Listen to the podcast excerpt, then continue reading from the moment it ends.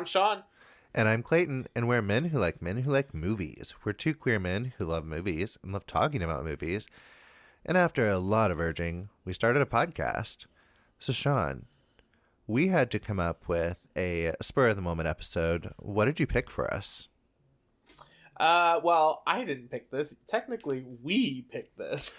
we did, but I'm just gonna throw that one on you.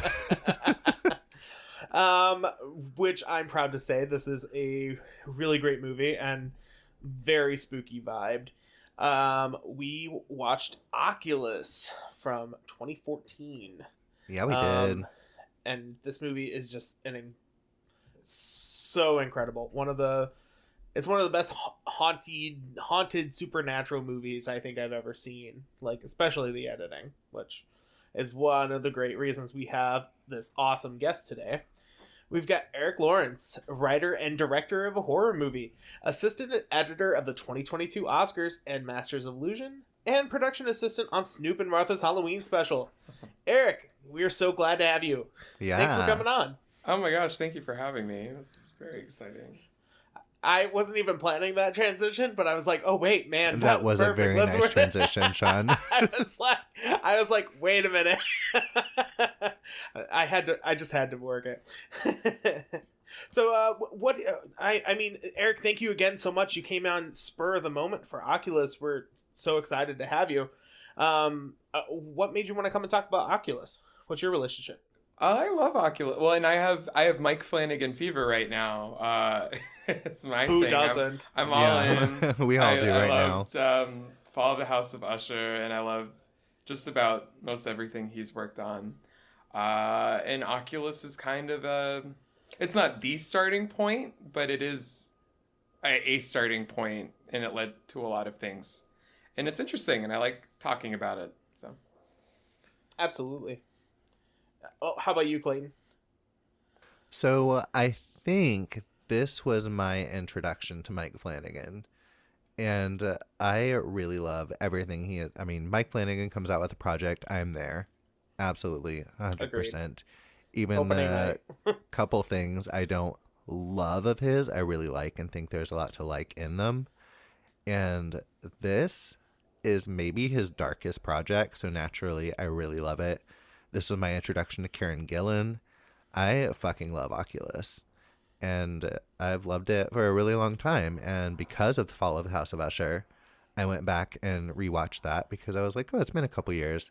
And then we decided to talk about it. And I'm so happy to do that. Now, you mentioned this is one of his dark. You think it's his darkest. I can't remember. Have you seen yet? I have. I think this is darker than that. I think yeah, okay, I can see that. I I think they're both pretty equally dark, but uh, then again, the um, the baby in the tunnel kind of gets that one a little bit a little bit of darker, a little bit of dark tones for me. Um, but yeah, I do I would agree with you. I think this is I think this one's meaner in some ways.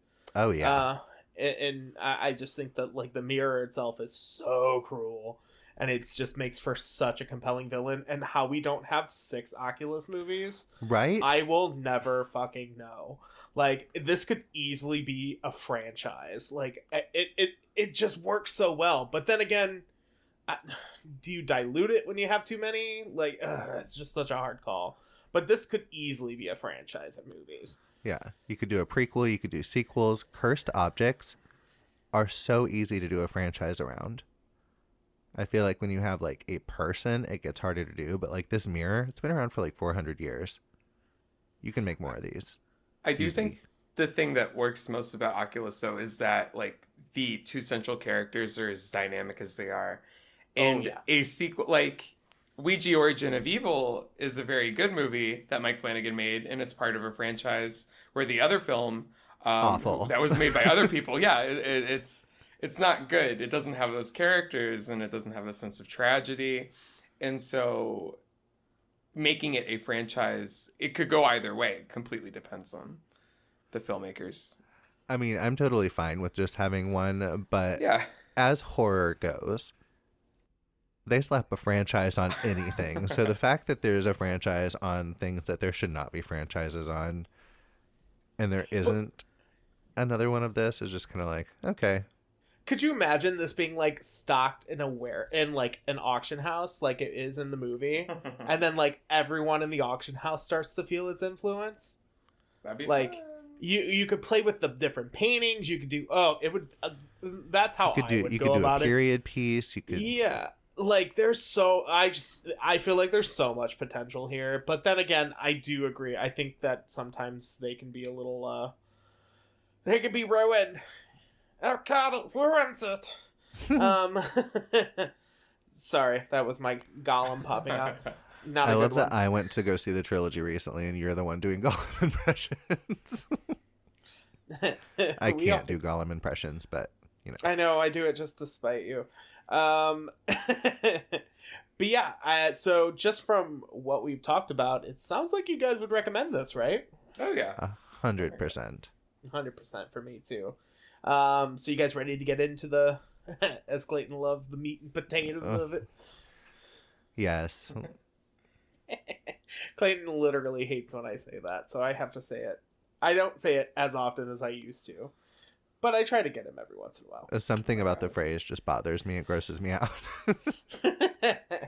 Which is funny because you like meat and you like potatoes, and they're you definitely like meat. Is it because the meat isn't specified? Like if it was like Maybe, steak and potatoes or something? I don't know. yeah, maybe it is just meat and potatoes. It just reminds me of the fact that I live in the Midwest, and it just oh. Boiled chicken and potatoes. oh god. hey, we're from Indiana. it's not surprising. I don't think that is a meal I have ever eaten. I haven't either. Um, I don't think I've ever boiled chicken. Really. You know what? Let Let's not get into that. That sounds like a dark, deep, dark pit of despair. It really is. and let's get into the production of this. Um, so, like we, uh, like we've aforementioned, uh, directed by Mac, Mac, Mike Flanagan. uh, directed by the Mike lesser Fl- known Flanagan. Mac, Mac Flanagan, Mike Flanagan. Uh, written by Mike Flanagan and Jeff Howard, and based on a short screenplay by Flanagan and Jeff Seidman. Also, this was edited by Mike Flanagan, so he One of is- my more favorite editing jobs ever. agreed. Have Um, either of you seen the short that this was based I on? I have yes. seen it. Yes, Same. I did not rewatch it for this, but I have seen it. I also did not rewatch it. but Yeah, it is. I was gonna. I didn't have time to either. So I, this was my bad. first time noticing that the guy from the shirt was in the movie, though. Like, yeah. When I watched the movie, I said, "Oh, Mhm. look at him." I know he get, hey he gets in it. That's all that matters. Um, but I do agree. I think this is one of the best editing, uh, best edited movies I've ever seen in my life. Um, I just think it's so well done.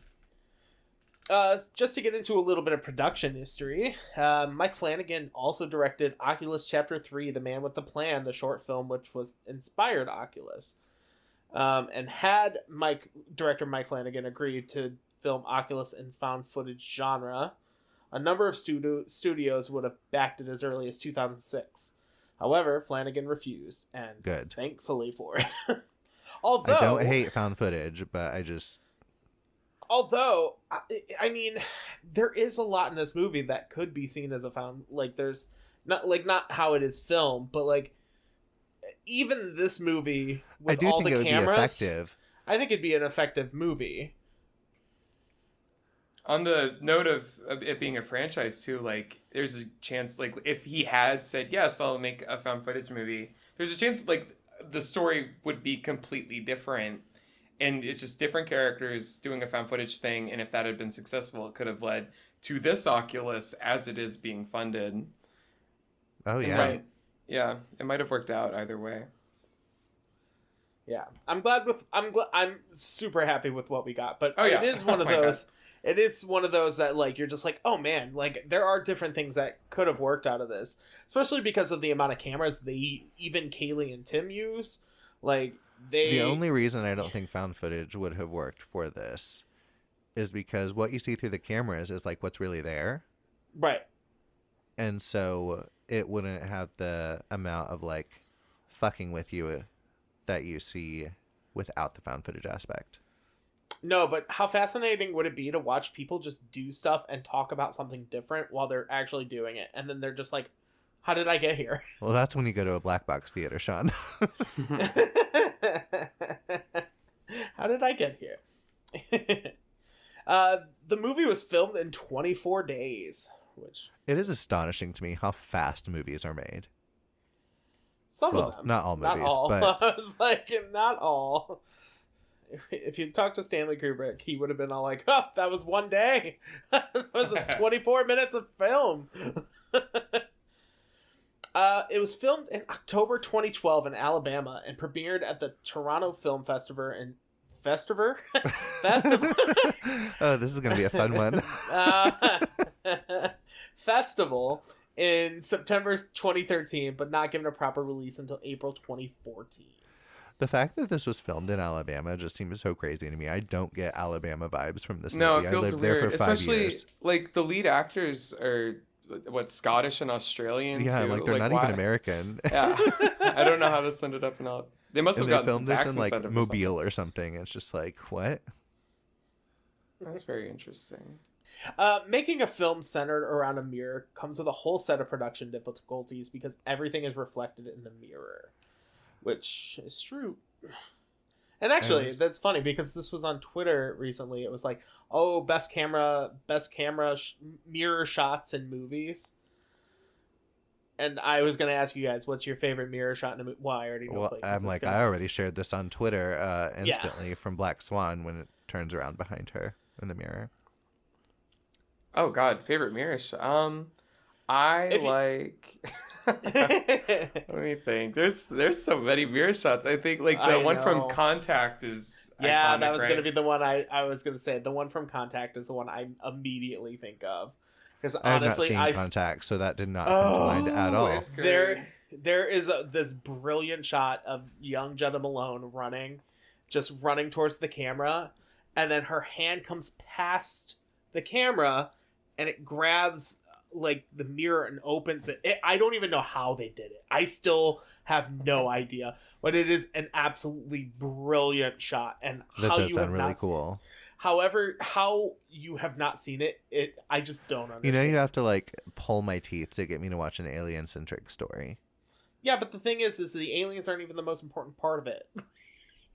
it's not about it. Like it's about aliens, but it's not. It's about faith and like it's it's much more about the experience of it than aliens. Like you don't see aliens at all in it. I don't care. That's the whole. I'm sure it's great, and I tend to love movies that have aliens involved, but it's just one of those things that never sounds cool to me until I'm like forced to do it. Plus, Put it's it- super put it on the cerebral. schedule. I will put it on the schedule because it's worth it. Ooh, wait, my favorite mirror. Like, I really like.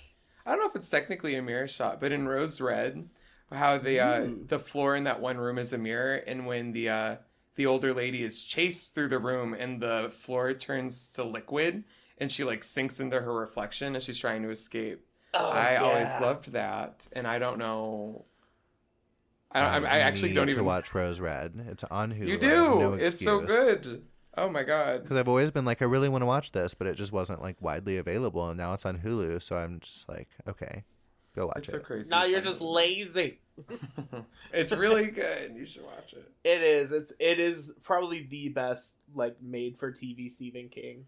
Um, I I own Rose Red and Storm Storm of the Century on DVD, and I've seen. I actually like The Shining. Like I we went into it a little while a couple episodes back about how much we like the Shining miniseries. Um, but like The Stand isn't great. Rose Red actually reminds me a lot of like Mike Flanagan stuff, like as a take on because what Rose Red was supposed to be Stephen King's take on The Haunting, hmm uh, and he he made all this lore and like this like uh, history of lots of people dying and all their ghosts get trapped in the house and it builds and builds and builds and it's very reminiscent of like Haunting of Hill House and how he does ghosts, where it's just like they build up and compile on each other. Yeah. It feels like an influence. No, absolutely. I could see that. Also, two words for you, Clayton. Melanie Lynskey. okay. Okay, And- but that's like and- that's her, her her worst role. Yeah, it's I like I don't worst care. role, I just love her so much. I wouldn't even care if Oh. it's bad.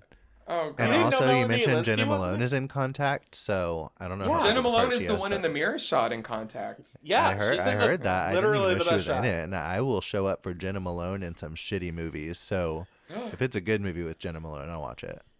Yeah, it's a really good one. I I really like Contact, and Rose Red is really good, and it is. You're definitely right, Erick. It's Melanie Lynskey's like. It's not that she's bad. It's just it's, it's Given kind nothing a- to do. Yeah, she's just Yeah. she's basically the straight man of the movie, um, which it seems weird, but I mean, she's also works. given nothing to do in The Frighteners, but I loved seeing her for two seconds twice. Well, but that's a cameo. Like in this one, Melanie Lynskey is like third or fourth build. like she's a, like And she's, still given nothing to she's do? a Wow. character. It's Yeah, rough. her- her everybody char- else is psychic and has powers, and she is and just like supportive. she's there to support her sister, who is played by the girl from Halloween Town, I believe. Yes. oh wow! Uh, yeah, and it has blonde Emily Deschanel, which is weird to think of. Yeah, it's a little weird.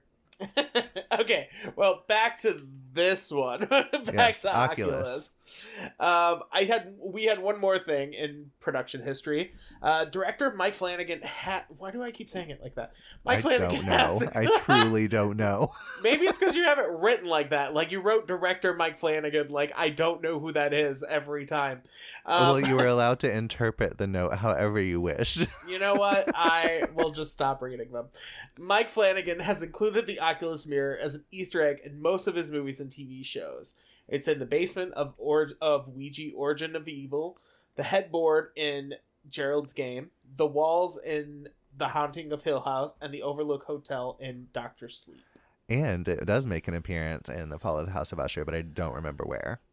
Yeah, I would gonna assume say, I maybe in Tamerlane's see- apartment yeah, that would make sense, honestly. because there are a lot of mirrors in there. Um, just a little bit on the cast. We've got Karen Gillan uh, playing Kaylee Russell. you Um, might recognize her from Doctor Who or recognize her voice from Guardians of the Galaxy because you can't really tell what she looks like. Honestly, though, you kind of can. Like, the more I was watching her in this, I realized how much of like, yeah, she's blue and her eyes are black, but like, just the way she moves her eyes is very, like, yeah. Very Nebula y or Nebula. Oh, I, mean, I can totally see her in Nebula, but it's just if you just glance at Nebula, you're not going to be like, "Oh, Karen Gillan." And just today she was announced to be in Mike Flanagan's next thing, which Really, I've been surprised that because he does use the same actors Yeah. a lot in different projects, and obviously she was very, very busy with Guardians of the Galaxy for the next like ten years. and now she's done, so she will be in The Life of Chuck. Oh yeah, I did see that. Yeah. nice. I'm so happy about that. I love Karen Gillan. This was my we- introduction to Karen Gillan. And it, uh, I was gonna say, and it's funny because I think Clayton and I were actually talking about this a couple, a couple, about a week ago when we decided on doing Oculus, and we were like, I was like, why hasn't Karen Gillan done any more Mike Flanagan? Thank you, universe. Uh, maybe we're not in the darkest timeline. Um, and Karen Gillan was the first choice to play Kaylee, as Mike Flanagan was a big fan of her work in Doctor Who. And now I'm a fan of her work in Doctor Who since I just watched it. Yeah. uh, we've got Brenton Thwaites as Tim Russell, who you might recognize from DC's Titans or Maleficent, the first one, not the second one. He gets recast. Or Ghost of War, which I kind of liked. He was in something else that I remember. Uh, he was in The Last Pirates of the Caribbean. yes, that was yeah, Pirate 17. but it had Kaya Scodelario. We it did. we love Kaya Scodelario. We do. Uh, we've got Katee Sackhoff um, playing their mother Marie Russell from Battlestar Galactica, Riddick. and Halloween Resurrection. Halloween Resurrection. a phenomenal film. Uh, I Sure. won't know if I'll agree with that one, but I will Sure, say she gives she, she gives a phenomenal performance in this because she's so good. Um, and it's funny because I I every time I watch I rewatch this, I'll somehow it's like Oculus. I'll forget how good she is until the next time I watch it, and then I'm all like, oh shit! I always forget how good like uh, Katee Sackhoff is in this. I also quite she's- like her in Riddick. I like her in Riddick too, but I mean, she's she doesn't have anything to do. It's another movie where she's just cool, like which I'm fine with. I, she's yeah, cool. yeah. Also, Katee Sackhoff is just like inherently cool. so- yeah, like she's like the queen of the nerds. So I mean, like we're good. Like I get it, but like it, she just doesn't have anything to do in Riddick, which is is fine. She get, but you know, like she's just there to be cool. I like her in. Did y'all ever watch Robot Chicken? Yes, She's um she plays bitch pudding. yes, bitch pudding is my. Oh, I love bitch pudding. So that is much. her best role to me. In my Oh. Sadly, I grew up without TV, so I have not seen a lot of. Oh my God, bitch.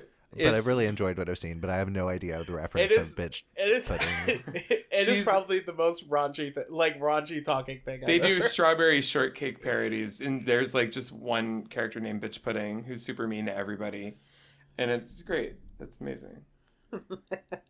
Why don't you take your tampon out of your daddy's asshole and stick it up?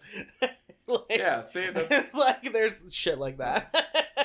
Oh, I can't even s- I can't even say it because I'm like it is, and she says everything so fast that you're just like, oh my god, what did she just say? it was the first time I heard a vagina referred to as a cigar cutter, and it shocked me. I was like, well, this was the first time I ever heard of that. That's hilarious. it really caught me off guard. Yeah, you should definitely watch Bitch Pudding after this. also, um, I can't remember. Is it her or Sarah Michelle Gellar that does the gummy bear? Oh, I do not remember. Oh, that's my Probably other favorite. SMG. It, it's my other favorite. Uh, my other favorite robot chicken one where the gummy bear's jumping along and it gets caught in the in the uh, bear Oh, trap. it, yeah, yeah. and it gives it, they give off like that scream and it's like cocksucker motherfucker cocksucker," like and then that, ooh I taste delicious. Yes, this podcast is rated explicit. yes if you're listening with your children I apologize. Unless they are you know adult like um we've got Rory Cochrane um, as Alan Russell, their father, um, from Antlers, Hostiles, A Scanner Darkly, um, and the worst of the CSIs, Miami. Um, I'm curious how you know this, Sean. because my parents loved CSI. I'm so Loved sorry. All the time. That my parents I were apologize to the CSI lovers shows. and our listening base. Listen, CSI can be fun if you're just watching one episode, but like anything more than that, you're just like, Oh my. Someone put my head in a blender, please. I know Rory Cochrane strictly from '90s teen movies, Empire Records. uh, Empire Records, and uh, Dazed and Confused. Oh, I forget he was in Dazed and Confused. He was in Dazed and Confused. Yes. Oh my god, that just like blew my mind. I was gonna say I love Empire Records, but and I love Dazed and Confused, but it's one I I, I haven't seen. Yeah, I haven't seen I've Dazed and Empire Confused in so long. I love it, but Oh, I I just watch haven't seen it in forever. And I've never seen Empire Records. I'm so sorry to everyone screaming at me right now. I will get to it. I'm sure I will love it. I will put it on the podcast. Um, for everyone. it's so good, and it's like baby Ethan Embry before he was Ethan Embry. It's when he was I Ethan love Randall. Ethan Embry. and Renee Zellweger giving a very great performance before she became famous, and Robin Tunney with shaved hair, which is why she had to wear a wig for the craft, and that's why. Is it Liv Tyler in that? What's the one Liv Tyler's in? that's the one Liv Tyler's in. Yeah. Oh, okay. Yep. It's so, it's really good, and it has one of my favorite songs that is just made for like a movie that's not an actual song. Uh, Uh, my favorite is always everything from Josie and the Pussycats. Sorry. Good point. That is, I will give you that one. That's a good one. Um, back to Oculus. Annalise Basso um, as young Kaylee Russell, and she was in Ouija, Origin of Evil, and Slender Man, and the Snowpiercer series. hmm I think her performance is so good as young Kaylee. Oh, so I, good. one of the few children in in film that I don't hate. She's Yeah. very good. She, her, and Karen Gillan feel like the same person. Like they did a great job. Mhm. Yeah, I would even give the kid who plays uh, Garrett Ryan, who plays young Tim, who's in Insidious two and three.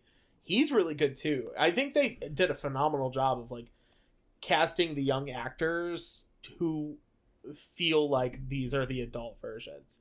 I do think Kaylee's a little bit closer than Tim, but like they both are really good, and I could see it. We've got James Lafferty as Kaylee's fiance Michael. Um, and he Oh, was Michael Dumont. I love his last. that full name is wonderful. Sounds like he's in an Anne Rice book. It's great. and he's like is he the owner of the auction house because the auction house is called dumont so is it like his family's Oh, probably. just wondering I would assume so. Otherwise, that's a crazy coincidence. yeah uh we've got scott graham um who who plays warren. He is the one who played in the oculus chapter 3 uh short film and absentia. And then we have mike flanagan's i would like to call i, I want to say muse because i feel like she's a muse of his. We got his wife kate siegel. Take your pick of projects. Marisol chavez. And she is creepy in this. She's so creepy in this. Alrighty, well, you guys ready to get into the uh, story? Oh yeah. Absolutely. Alrighty.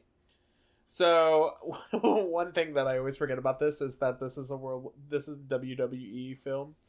So It's so made a note- jarring. Every single time I turn this on and see that, it makes me giggle. I'm like, what?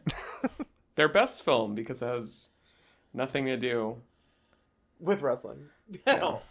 And Not that they make bad movies with wrestlers, but I, I don't know. I suspect- Or was was were the See No Evil movies WWE films?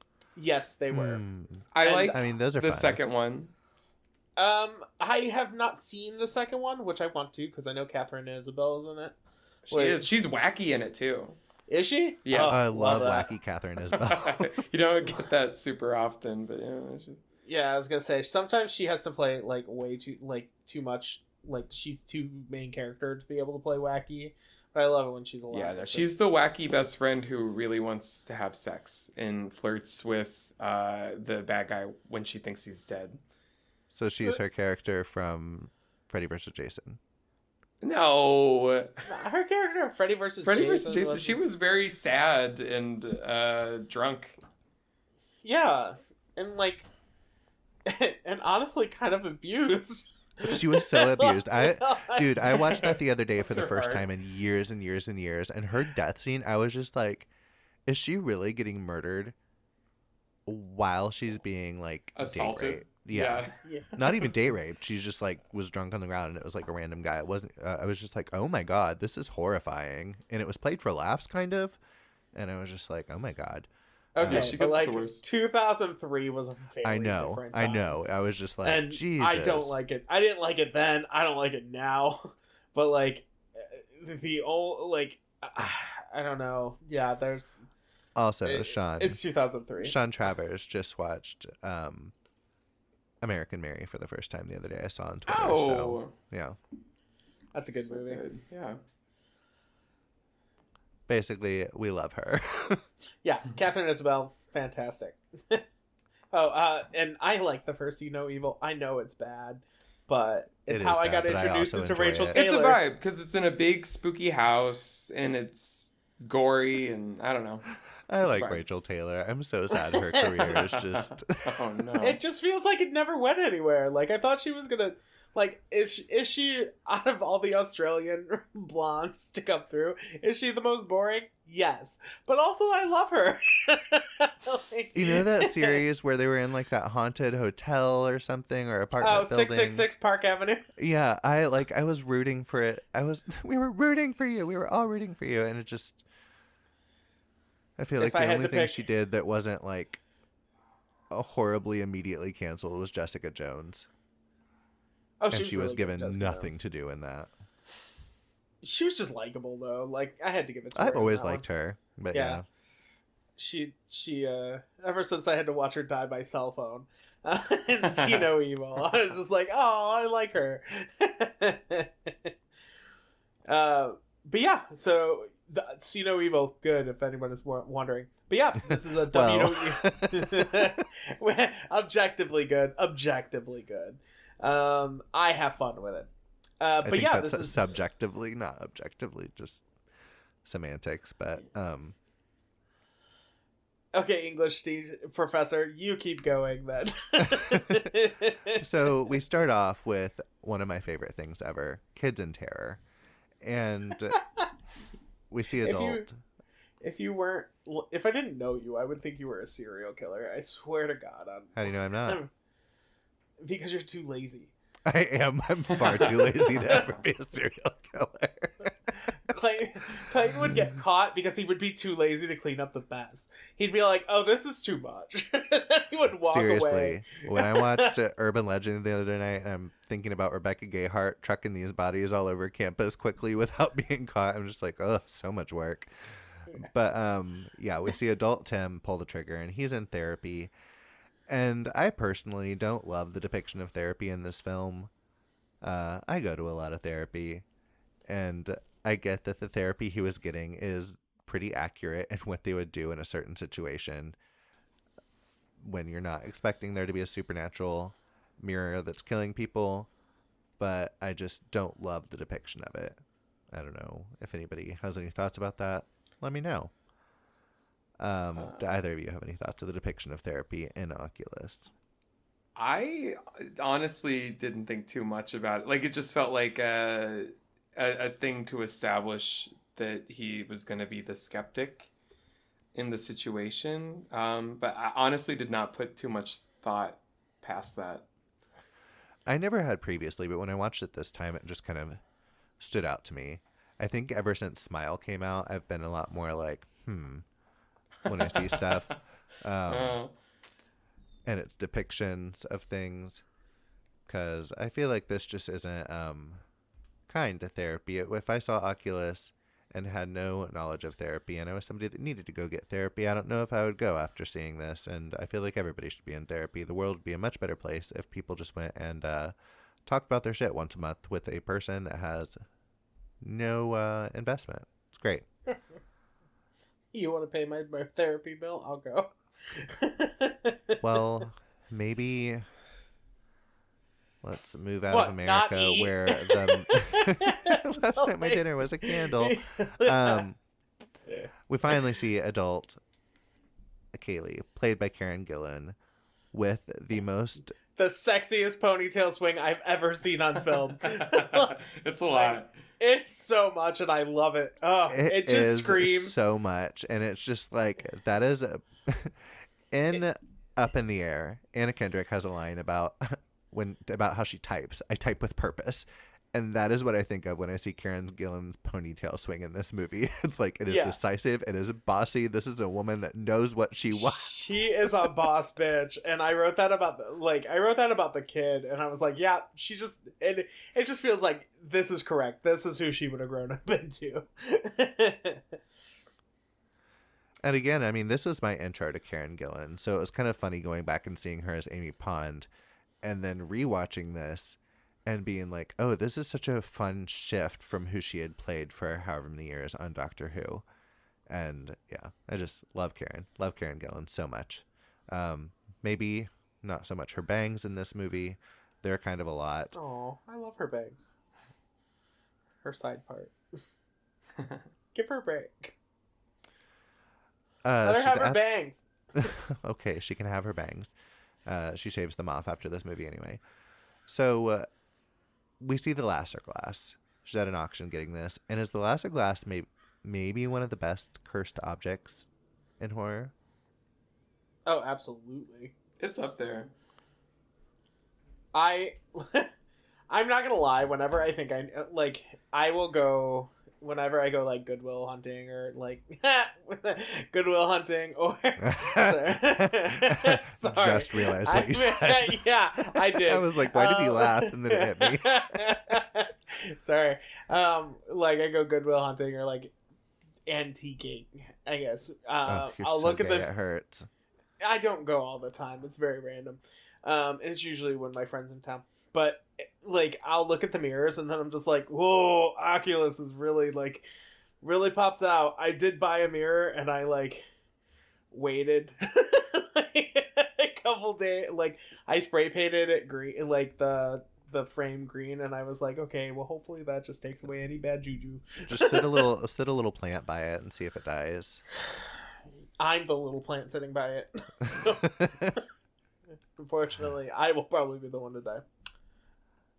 And uh, Tim gets out of out of the nut house, and uh, I love Karen Gillan's. I love deep how you're just like therapy is great for everyone. Tim gets out of the nut nut house. house. That's crazy. you I are a man of multitudes. contradictions. you are a man of contradictions, and I love it. he gets out of the mental health facility where he has been locked up for thinking there's a murdering mirror, and is completely correct. And uh, meets up with his sister, and I just gonna shout out how much Sean and I both love Karen Gillan's deep voice. It's wonderful. I want to listen to her read an audiobook. I wanted to listen to her read my laundry list. Why do you have a laundry list? That's so odd. I meant to say shopping list. I was choking to death. I'm sorry. It's crazy. I And love she ta- Oh, whenever go she explains anything. I could just like listen forever.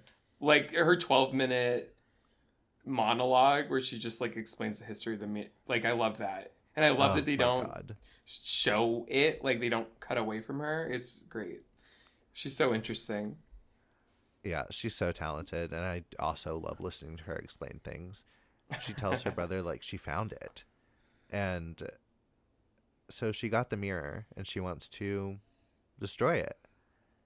And uh, we get flashbacks to their childhood. How do you feel about how it gives us the story versus Oh, I- like how I love present it. day is unfolding? Yeah, it's um, it, it's very television minded too, with the all the flashbacks and everything kind of weaving in and out. If anything, it kind of reminds me of, you know how um in it like the Stephen King the the Mhm. book, the the child story and the adult story are kind of happening at the same time and they both climax at the end as opposed to in the miniseries or movies where Right. it's like the first half is the kids, the second half is the adults. And it's structured like that, and I think it's way more effective that way. Yeah, I love it. And uh, I really love their parents' relationship, like when they move into the house and how you see them, albeit very briefly, when they're happy, and the way Yeah, joke like together For 20 seconds. Yes, but it does do a thing good job, like in that twenty seconds of being like, "This is who they are," when they're not being attacked by a supernatural mirror. Which is a lot scarier than it sounds, I promise. I will say Marie's feelings about her scar I find very relatable. I had cancer and I have scars and I'm so Oh. self-conscious about them and so seeing her like all these years after having a C-section being like, "Ugh, am I attractive?" like all this stuff even though that's like her one character trait that she's given. Um she plays it very very well. I was like, It's really sad. It's, it's like she looks so heartbroken when you don't know if her husband actually says it or if the mirror said it or whatever, but when she hears him call her a cow. Oh, the grotesque. grotesque. A Yeah. grotesque cow. Oh, like her face. Yeah. I, oh. She's just crestfallen, and it's just, it's so. Sorry. Apparently, I didn't realize I was still choking. um, uh, it's just so. It feels so real. Like it's very much like it's a very deep insecurity, and it's something that almost everyone has. Everyone has some, that one thing that just makes you feel uh, like not attractive, and or it, it just it feels like such a real thing and i it's one of the reasons you like marie is because you're just like oh like she, she feels bad like we feel bad Even though Katee Sack- Sackhoff is like super fucking hot. Yeah. yeah. I will say Kaylee has a night terror near the beginning of the film.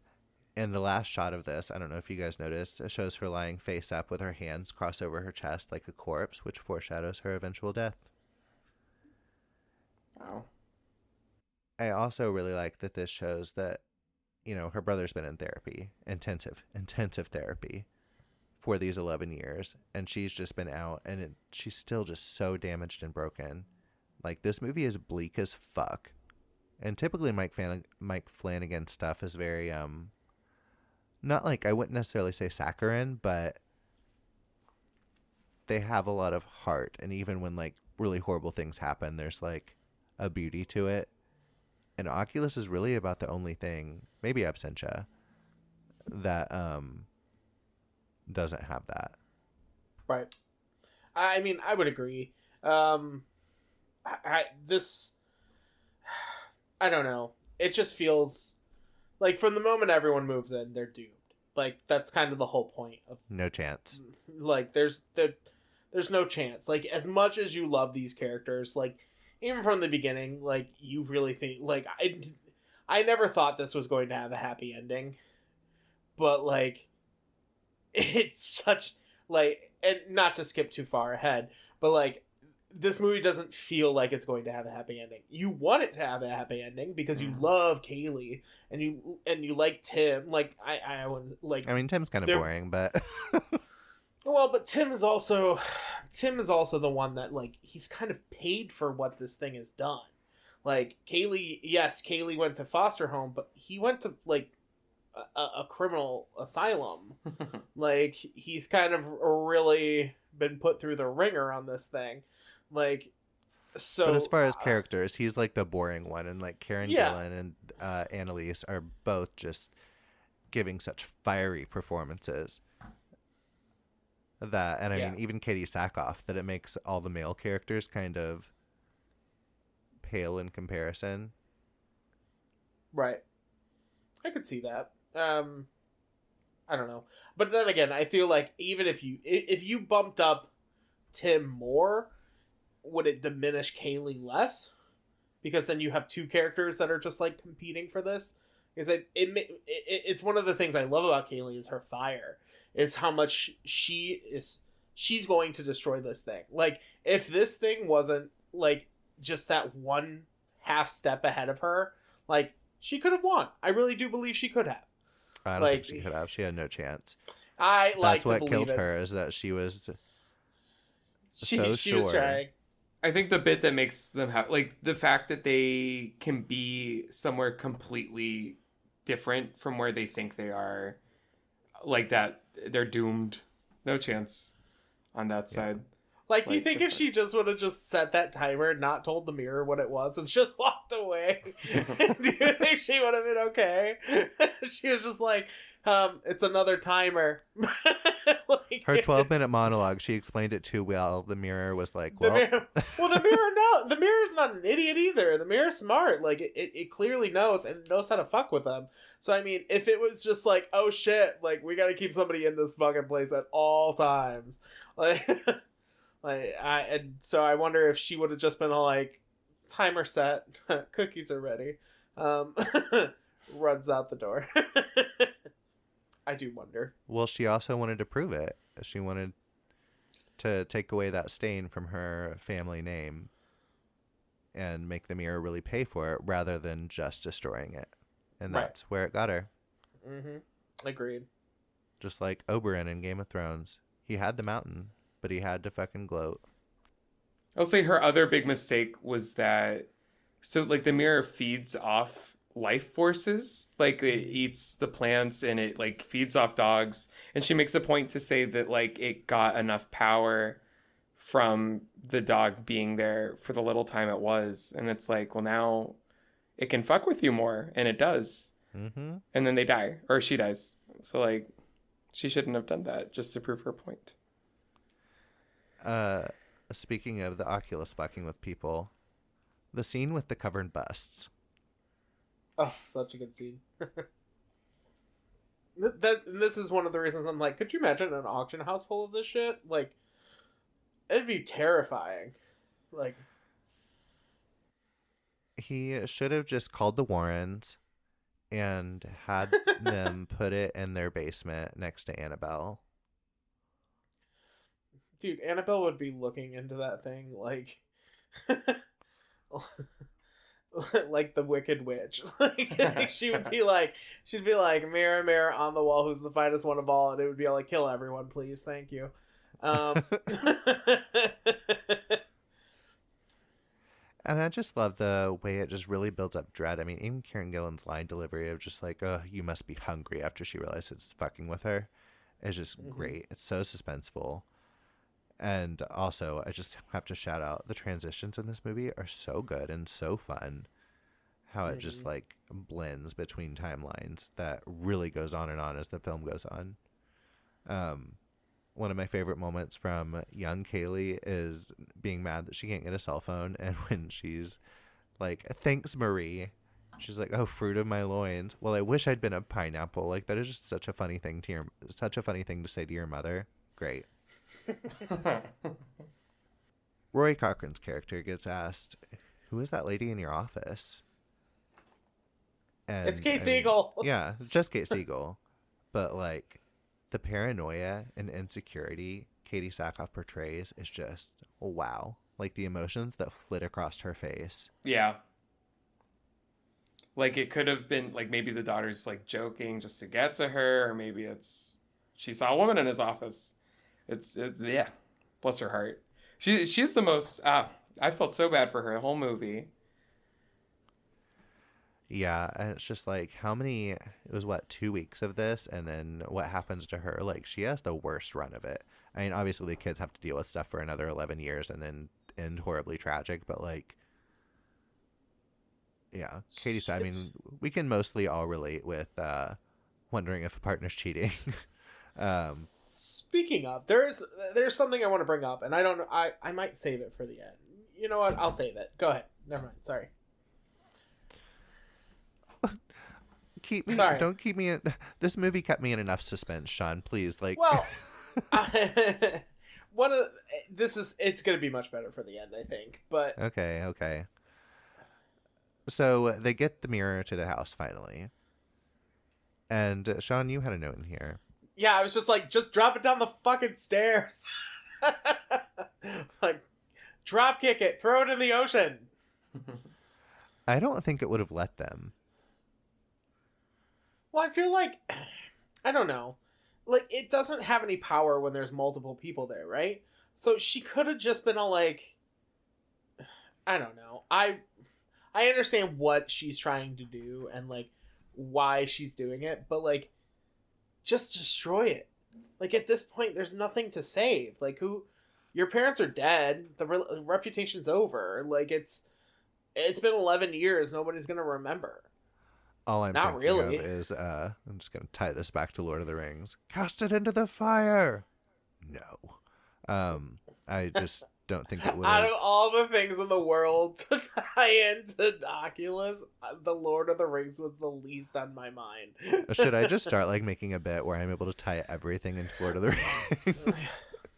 Honestly, like there's a uh, supernatural gift for everything. Like you can tie everything into Lord of the Rings. you know what? I will. I invite you to try. Uh, speaking of not Lord of the Rings, but Oculus, we get to the monologue. And it's an incredible monologue. Thank you for that one deep and insightful shot. what do you want me to do? It's, this is a 12 minute stretch of film, and it is incredible. Uh, thanks for that deep and insightful piece of yeah, film. I, I had more notes for it, but I was just uh, pausing to let you, uh, you know, throw anything out. Eric, do you have any thoughts about this Um 12 minute section? It's so good, and Karen Gillan is so good, and it's another bit that reminds me of Rose Red, which has a God fifth twelve, maybe also twelve minute. I don't know. They when when they're Oh, going over the Nancy history of the house. Yes, she has Uh, a very similar. Well, similar. now thing I like where him. Like, like, okay, I need to go watch that immediately because Like, I'm I really such think it was sucker an for a influence. monologue. Yeah, there's a eh, there's a you're absolutely right, Eric. I think it goes through two about that. commercial breaks. Yeah, So oh my god! it's like, Like, a lot. it's so it, it's really good because it ex- it explains like the entire history of the house, and it's really good. And it's not like Kaylee says everything fast because like Karen like that character is like very like we got to go now. But like Nancy Travis plays like the professor who's like trying to like prove that Rose ha- Red is haunted, and she's the one that really goes into it, and like it's really good. Yeah. So so that's what really it good reminds pick. me of. Yeah. Yeah, I remember reading a thing, and Mike Flanagan was talking about how many pages this was. It was like 15 pages long, and he was like, Karen had to know this thing front to back, uh, just be able to jump in anywhere and be able to do this. And, oh, I couldn't even imagine. But she's phenomenal. Like, she sells the fuck out of this scene. It's great. It really tells you exactly who, exactly what Kaylee has been up to. Like, yes, she found the mirror, but like she hasn't just found the mirror. She has been dedicating her life to like finding this mirror and knowing what it is, and like, or as Know much as it can adversary. be known. Yeah, so like as much as you can know it, she's very much like she is. uh, She has researched this thing's history from probably from the moment she got like her parents died. Like she had to know. Absolutely. Also, if it was an auction house, how how much do you think her parents paid for it? Because like they had a nice house, but they didn't seem like rich rich. Yeah, I wondered about that too. uh, she didn't buy it. She had a client that wanted, I mean, her parents. Like, how did her parents afford? it? oh, If- buy the. like if if it's at an auction house, that's a fucking expensive piece of of art. You can get some cheap stuff from auction houses if they're like having an estate sale or. Yeah, but that didn't feel like an estate sale with how many people were there. No, I meant when her parents bought it because Kaylee didn't buy the mirror. No, I know. I'm. That's what I'm saying. Is like, it, do you really think her parents bought the la Like, how would they have a history of the Lasser glass if they were just like, oh yeah, by the way, it was just recently found again because these people murdered each other in front of it. like, Mm. like, like I, I don't. That was that's one thing that it, it doesn't stick in my craw, but it's it's there. It's a piece. It's a popcorn kernel. It's fine. I'm not worried about it. Uh, one of the most horrifying facts we find about one of the victims is someone killed her kids, putting them in a well, and then proceeded to smash the rest of their body to smithereens with a hammer, and except for her right The arm. Yeah. All right, the Because art. That's She needed it to wield the hammer, and just like, oh, horrifying. the pause she had to say that last bit was so funny to me. It's such a great line delivery. Like, it's so fun. Yeah, she's just like, in case you couldn't figure it out, Tim, this is why. and it kind of reminded me because I watched Saw X recently, and when she's having to like Samesies. smash her, smash the uh, leg and arm. You know, I would have dropped that fucking sledgehammer. There's no way I could have held on to that. Oh, Well, Clayton, you wouldn't have even tried. I would not have tried if I was her poor girl I- in Saw X. But I mean, if you're trying to like, if you're getting blasted with radiation and you're trying to like smash the bones in your, I, I feel like you would have dropped the hammer. Maybe, but I mean, A lot of also- those things, I'm like, you know, I don't know if I could have. I'd be spending like the entire three minutes trying to find where to like put the marrow section thing into the bone. Rather than just keep like sticking it into the wrong part. Uh, that I would have died on that one. The one getting the brain out, I'm sure my motor reflexes would have dropped the piece of brain on the floor. I would have had to get like several scoops out before I'd even get it in the jar. Like, I just wouldn't do well in a saw trap. I mean, I wouldn't try it anyway because I'm just like, uh, finally, take me out. Clayton Clayton would be the one in the first movie where the guy's covered in that flammable gel. Clayton would just be like, just like touch it. I don't know about that because like burning Burned alive is awful. like really horrible, but yeah. A lot of those, it's like it's a fast death, you know. Sorry, sorry for the random one. Yeah, Eric. sorry for the spoilers on that did Saw remind X. if you haven't seen I haven't it. seen it. It's fine. Anyone who hasn't, sorry.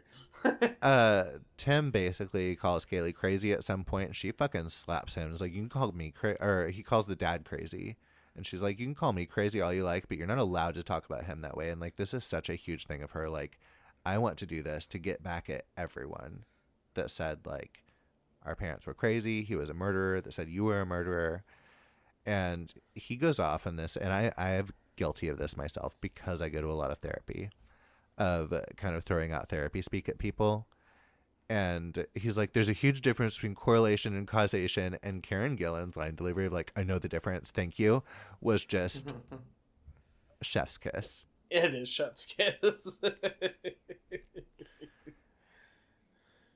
And uh, Tim's like, why don't we just smash it? And she's like, please smash it by all means. And um, he tries, but the mirror disarms him. And then we get another flashback that really grosses me the fuck out. Sean, please tell us what happens while I go throw up in the corner. ah, gotcha. The fingernail. Um, so apparently the father, Alan Russell, is has problems with biting his fingernails, which I can relate, but not to this amount of not to not to this amount of blood. Um, but he has his finger wrapped up in a band-aid that he pulls off, but then all of a sudden it's back on his finger. And then he uses a staple remover to try and pull the pull the band-aid off and it turns out he's just pulling his finger his fingernail off. Yuck. Yeah. Vomit. And that one I was I was literally like, "Oh fuck that fucking fingernail." Also, fun fact for the listeners the reason I had Sean explain that is because I could not remember the term for a staple remover. I'm like, that little device that you. Aren't you glad I work in an office? Yeah. yes. um but yeah i was gonna say we actually we have a note in here in our notes eric um that clayton had already borrowed up that is this mike flanagan's darkest story and we kind of both said ours but we never got to yours what do you think Do you think this is mike flanagan's darkest story I think it's probably this one more so because of the tone than anything that actually like because most of his stuff like ends with a family dying or being broken by people dying or whatever. But Mhm. like Haunting of Hill House, everybody's kind of chill with it at the end and stuff like that. Like there's usually like a little like eh, like even like the end of Absent Absentia, like she's not like oh no oh god oh jeez i'm trapped in this tunnel. There's like she's just standing there and like a little hand grabs her shoulder. Whereas this is like they're screaming and it's very unfortunate and not pleasant to watch so I mean, it's this amazing to watch, but yes, it's a, Yeah, well, yeah. no no catharsis to be no had. it's very like they, they just are fucked and they're fucked in a way where they're like in like they're oh, it's just bad it's a bad sad ending for these characters there's no resignation yeah usually like there's some bittersweetness like everybody dies at the end of midnight mass uh but they're like Well, together amazing. not everybody well yeah like the, the two kids and or no the, the two kids the two kids live that's it kids. But like everybody seems pretty chill with dying, who is dying, and Samantha Sloyan, who does not feel chill about it. Like we're glad she's Oh. having a bad time. Watching Bev Keane try and dig her way to China, it just makes me so happy. It's good. She that's- is one she- of those people. Every time I see her in something, she is like vibrating on an intensity that's like 15 degrees above everyone else, and I love it so much.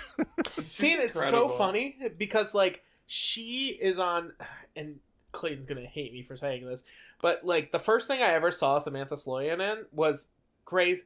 It was Grey's Anatomy, Oh. And she's actually one of the doctors. Uh, spoiler alert for something that happened like ten seasons ago. Um, she's one of the doctors that kills Derek Shepherd, and then she ends up moving like on purpose. No, like he he gets into a. She was the one that was trying to save him, but like he gets into a car accident after saving people from a car accident, and then a truck plows into him. Well, he's like in in his head, he's like, "Oh, I need a head CT. You need to do a head CT on me." And like she's like an intern and is like, "Oh, we need to get a head CT." And the main doctor there is like, "Oh, you don't have time. I gotta make sure everything else." And he's like, "Well, you just killed me." And then he, of course, goes brain dead because he needed a head CT. Well, so Meredith, she ends up coming and working at Grey Sloan and dating Callie. Weird. Um, and there's this really great episode, um, which I think is the hundredth hundredth episode Are you sure it wasn't like the hundredth or two. It might be the two hundredth episode. Um, but it's called Guess Who's Coming to Dinner, and it's basically like Meredith they're like having Thanksgiving dinner and Callie brings her to dinner and they just there's so many storylines happening at the same time and like it's revealed that like she killed Derek and everyone just goes stone cold and you just watch her just like fall apart a little. Did But you guys see the new um, season of Creepshow? no, I haven't watched it yet. I've never Oh. seen anything of Creepshow. Ooh, well, what, not the movies? No. Oh my goodness. Well, first off, watch the movies. Uh, but the Not in three. the newest season of Creepshow, the first episode was written by Jamie Flanagan and uh, starring uh, Samantha Sloyan, Oh, and it was that's awesome. very, um, yeah, it feels similar in tone to all the Jamie Flanagan, Mike Flanagan things, and she is very good in it, and that is my contribution to that. I quite like That's a good contribution. Uh, also, So, don't watch Creepshow 3. Um, oh, poor Creepshow 3. it's the Oh, best one. Just kidding. Uh, Eric, are you sure? Are you sure? Can you imagine? I would be like, okay, well, this was great having you. Oculus is a great movie. no, just kidding. can Everyone you has an give us your film credentials on the way out. I'm sure it's somebody's favorite, right? It has to be. I, Uh, on it, so- probably. d- I couldn't imagine who, but yeah, the Just- people who made it. I don't know about that either. uh, yeah, I don't even want. Let, let's let's get past that horrible subject. Um, Yeah. Uh, this is around the point when Katee Sackhoff gets called a grotesque cow, Oh, and uh, she's just so, so, so good. And I love how the mirror never quite reflects what it should be in a way that you can't really describe, but it just feels off. But uh, specifically with her, like the way she looks and the way her reflection looks are very, very different. right. But I will throw in here, and of course, I could not find this anywhere, so feel free to like fact check me, someone. But I remember, and it might have been on the disc copy I had. Maybe it was a special feature or something. I don't know where I heard this, but I will state this as fact. They apparently had the mirror always like at a weird angle or like out one side more from the other, so it didn't reflect what it should be to give it kind of that unsettling that's interesting. aura. Also terrifying. So you're Yeah. telling me if I just angle my mirror, it's not going to show the right things, and I'm going to get freaked out? That's well, I mean, probably from an angle that it's being filmed, it would look kind of off more than like if you Just were just in, standing in room, front but of it? Yeah. Um, the dad's going on business golf sessions, which I've never understood why that's a thing, and we have disappearing dogs. Oh, the poor puppies. Yeah, their dog is really cute. Their dog is so cute. Uh, what do we think the mirror does with the dogs? Absorbs their energy until they're Mhm. gone. Like I think it's like the same thing that happens to the plants, but Yeah. a dog. It's just like where does it go? Does it get sucked into? Because people it would just like kill. The dogs just disappear. Yeah. Because it literally takes every bit of energy from them and till they're gone. Ugh, poor dogs. I do love this line from Tim. What's more likely that you're misremembering events from 11 years ago or that the mirror eats dogs? Um, great zinger from a sibling. And then we get some gaslighting. Oh my god, the amount of gaslighting that Alan does to Mary. I'm just like, this poor woman. Tim's giving Kaylee a lot of alternate ideas for what could have happened. Like, was he having an affair? Was the dog just sick? Like, all this stuff. Because, as a lot of people know, and if you don't know, listeners, our memory is not perfect. Um, we might think we're remembering something perfectly, but a lot of times we're not. Details will be wrong. And so, a lot of gaslighting is going on in the present. There's gaslighting going on in the past.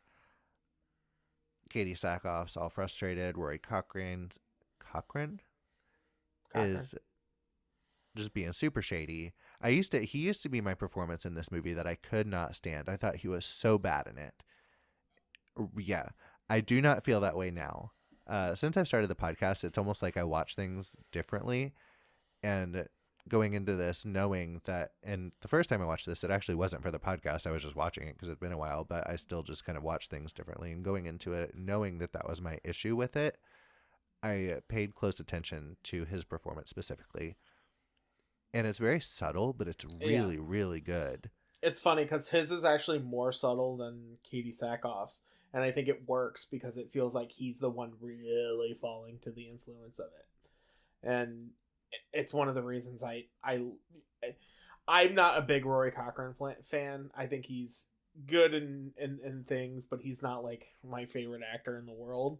But this is probably my favorite role of his, and he play he does play that line between you know like you you could almost tell like he's yeah i don't know how to describe it he's I would describe it as like this is what I kind of feel like the character of Jack Torrance should have been in The Shining. yeah i could see that not steven weber Uh, Steven Weber's fine. He uh, again he gets the gets it across without just starting out at eleven from the very beginning, like Jack Nicholson iconically did. well at least jack nicholson went to a 12 um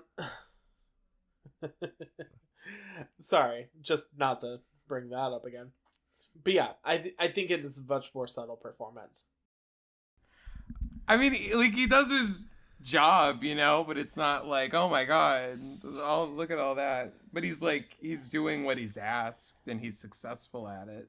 right But yeah, He- it's not like iconic. Katee- I, I think Clayton and and I think maybe you did too, Eric. uh, Hit it on the head where like the women are really, the women are giving you everything, and Yeah. it it feels like the men are very much more the understated characters, which I think is always fascinating. Yeah, it's in the writing, so it's not like I don't blame anybody. It's just how it shaked out. Yeah, and um, they're just going through things like these poor kids. I feel so bad because like they're not meaning to cause shit, but like, are you and Daddy fighting because of that woman in the office? Like, it's just, ugh. it's very messy. Yeah, it's so messy. Messy, Uh, Tim does let the dog go in the present day storyline because the only thing threatening that dog was Kaylee.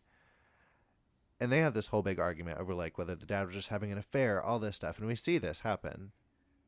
And he has her basically convinced, like, let's give this up, let's just figure out what to do, help you move on. And she goes back and sees something. Sean, what do you think of this moment? Because I fucking love it. you mean her? Ha! Yes, specifically her. Ha! it's one of my favorite aha moments that doesn't have an ah. Um, It's yeah. really good. It's probably it's like a big. I- It's like an audience moment almost. Like I could see like in a theater that would have been really fun with a bunch of people. like I oh my god yes, it, it's such an I told you so moment because you Yeah. and for people listening, essentially sh- what she's looking at is the cameras are literally pointed at each other. The plants are all dead and they're on the floor, not where they left them, and and so it's basically And proving we've been with them the whole time and did not see them do any of this. Right. So they are just like, what the hell? and this is when Tim starts to believe again. And he tries to go outside and call his therapist because he is having a moment. And she's just like, Tim? Tim? And he's just like sitting in the floor and he's like, When did I come back inside? And she's like, You never left. Did you think you were outside? Would you mind saying that on camera? It's so funny. it is like the worst home movie. Uh, we flash back to the past and they're having burnt toast and wine for dinner. You know, good old classic. and it looked like soup. I think it was was it supposed to be they had bowls in front of them. Was it like soup and toast? Maybe. Either way, it's just pitiful, and Katee Sackhoff is falling apart. Mhm. What do you think of her, either of you, Oh, in her progression of losing it? her Great. oh yeah absolutely uh, her, when she says what she sell, tells kaylee she's like kaylee tell me more about the woman in his office like there's so much venom in it yeah it's just so good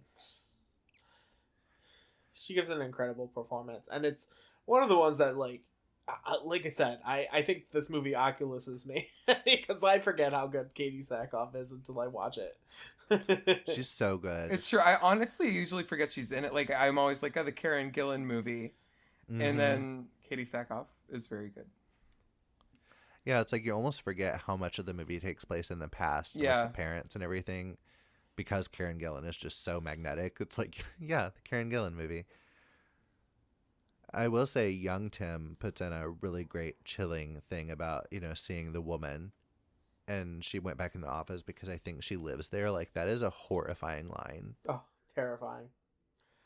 and if Katee Sackhoff's character wasn't like so already like being worked on and like obviously there's not if you're having an affair she's not living in your husband's office like that's not a thing that would happen I would think I mean I guess it could if you had a really big house but That, that is a weird thing to think of. It's just like, oh, yeah, don't go in my office. My mistress is locked in there. maybe in like France in the 1700s that would be a thing but you know okay, Marquis de Sade, calm down. she gets super pissed after she finds evidence of him writing Marisol's name over and over and over with hearts like he's a 12 year old girl All work and well play makes Jack a dull boy. Yes. And she throws something at the wall, and the mirror is like, mm, danger, and acts out. It is so scary. See, and that's that's one of the moments that I find so fascinating is because it she didn't I it was not expecting her to throw that.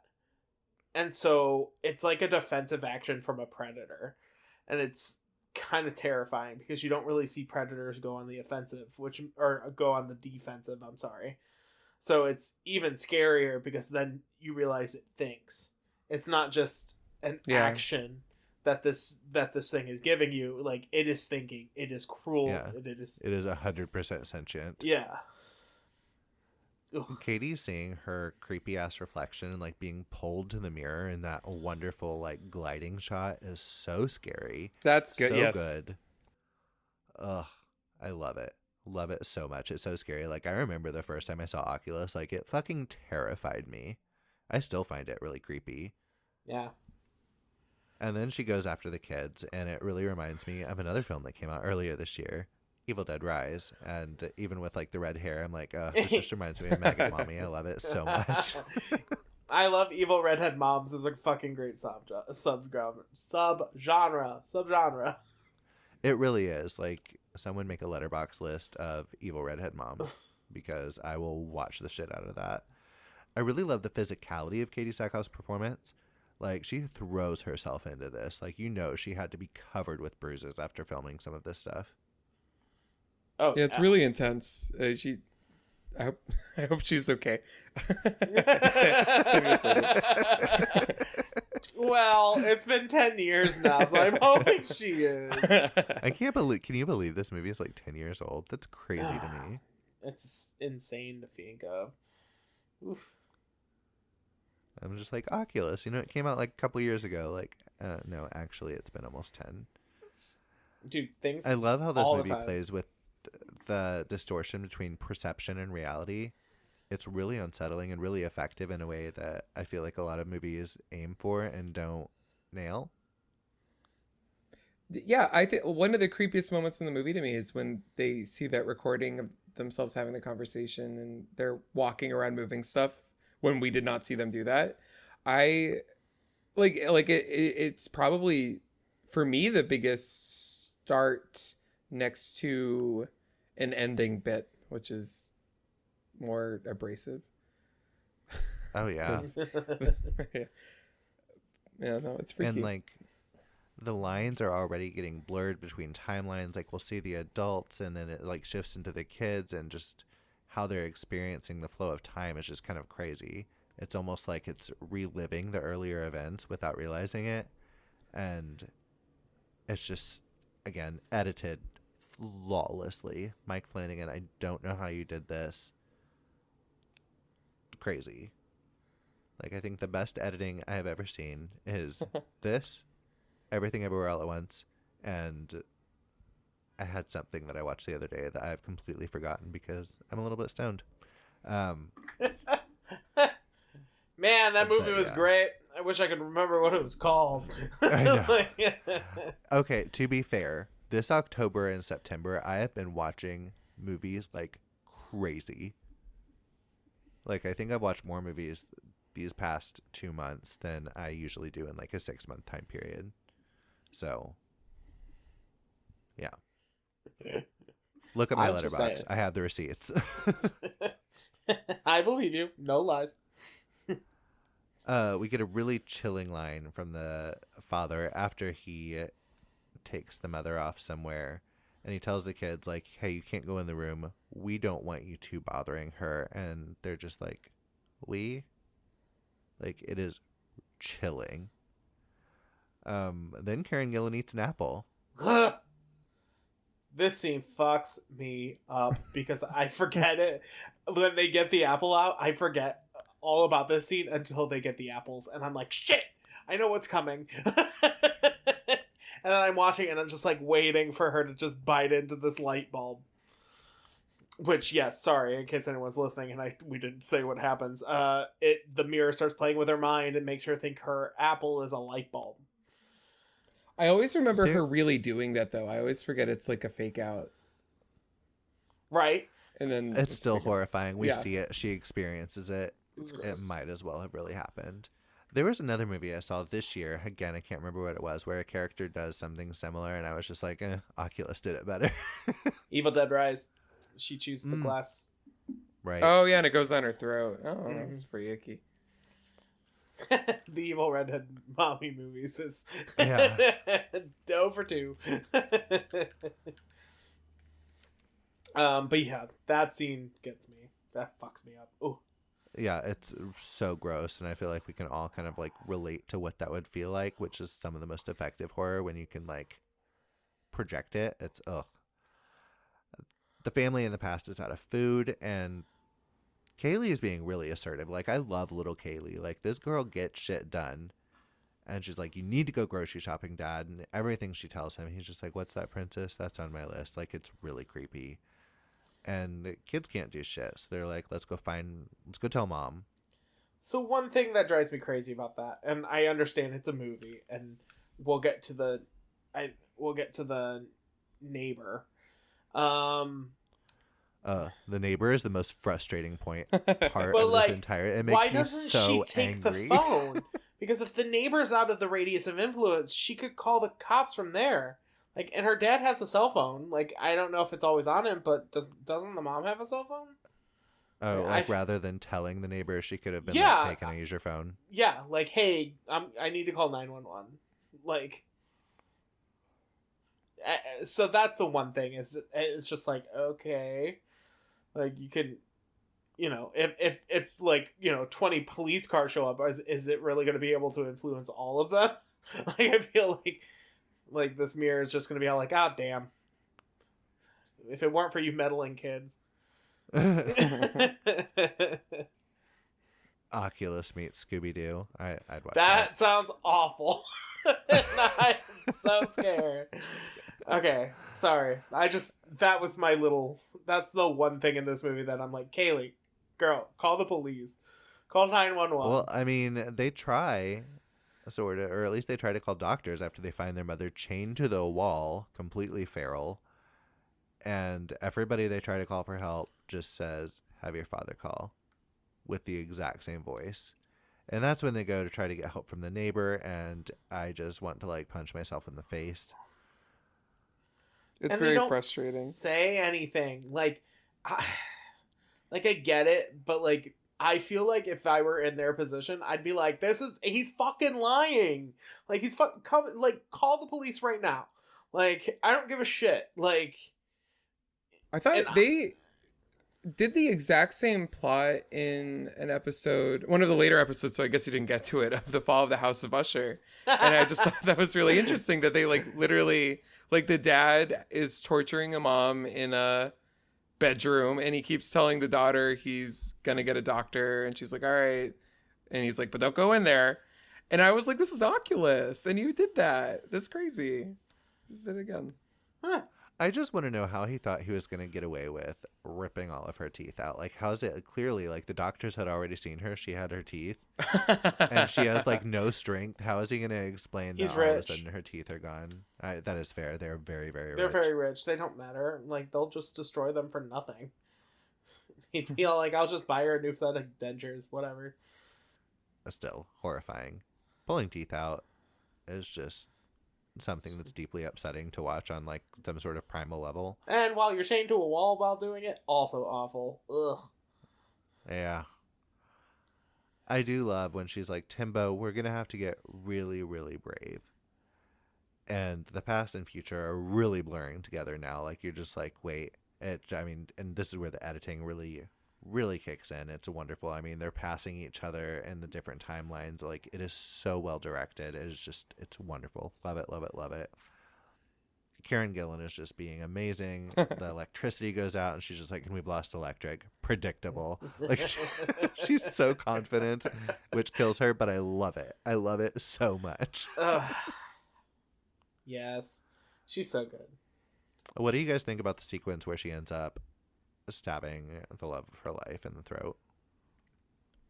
um, it's a good sequence. Like, I don't care about him. So, Right. Mm-mm. We know nothing about this guy. Yeah. We care about the fact that he was in One Tree Hill. Yeah. I did not watch that teen show. Oh. yeah, yeah, I know. You I were was, an a, OC I was more of a Dawson's Creek, the OC. I didn't ever get into like One Tree Hill. Uh, One Tree Hills. One Tree Hill was fun. Um, I I've always liked Sophia Bush. Yeah. Oh, she's the best part. Yeah, She's the best and part. I, I, do remember like Sophia anyone. Bush. Everyone was even so in that obsessed god with. awful horror movie, I'm not going to admit that I like on it on recording. Because it's a good movie. Which one? Stay alive. Stay alive. Yeah. Uh, Oh, wait. okay, I like Stay Alive up until her death, and then after that, I'm just like, fucking kill them both, kill everybody. Frankie Muniz can live, like that's it. But she was, she should have been the final girl. so Eric, my teenage years were spent in South Florida, and the road that went to the beach looks exactly, just with you know like palm trees, obviously, Right. like the street that they go down, like with the carriage when she's li- and stuff. Um, so a group of us watched Stay Alive when it came out, and we were like, "Oh my god, that's so scary! That looks like the road to the beach." So every time we walked there at night, we would just be like, "Uh, is she gonna get us?" Uh, it was great, great time.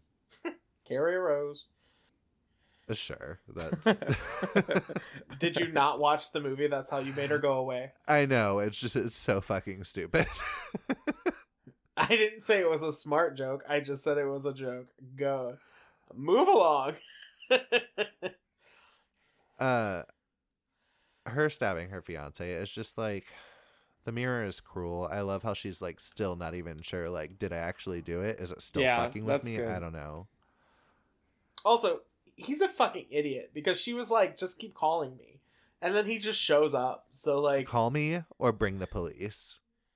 yeah, like he's just like, "Oh, I'm gonna go check on her," which is sweet of him, but also dumb because now he has to die for it. But at least they're together in the mirror I was about to say they do get to spend eternity together. As evil revenants in a mirror. You know, they're still together.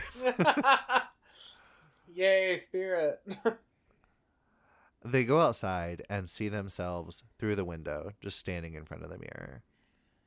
And uh, the brother's like, it's just a trick to get us back inside. And she's like, well, what if it's a trick to keep us standing there? And it's like one of those things. Did they go outside? Were they still just standing there? Because that's not where they're at by the end of the movie. well, or is they- it both a lie? I don't know. I feel like I really feel like they got outside. I feel like they. I think so infected. too. Like I think it tricked. It was like I don't think so, and like tried to convince them that it was still there. I like so I really believe that it was just like nope. Like if they would have just kept walking,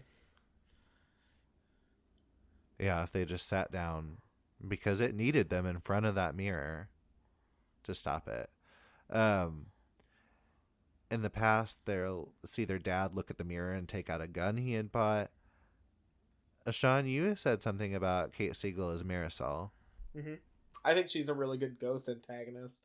She doesn't say anything, but it's still so creepy. And I love the like shiny eye effect they're given. Like Yeah. Which they do in I like every to Mike Flanagan shiny thing. eyes. right. I think this might have been the origin of it though, wasn't it? Like this is the first thing I can remember having the the shiny eyed ghosts. And it Hmm. really it really fits the like it really fits the like Oculus, you know, like it's a mirror and so like it's reflecting light. And mirrors reflect.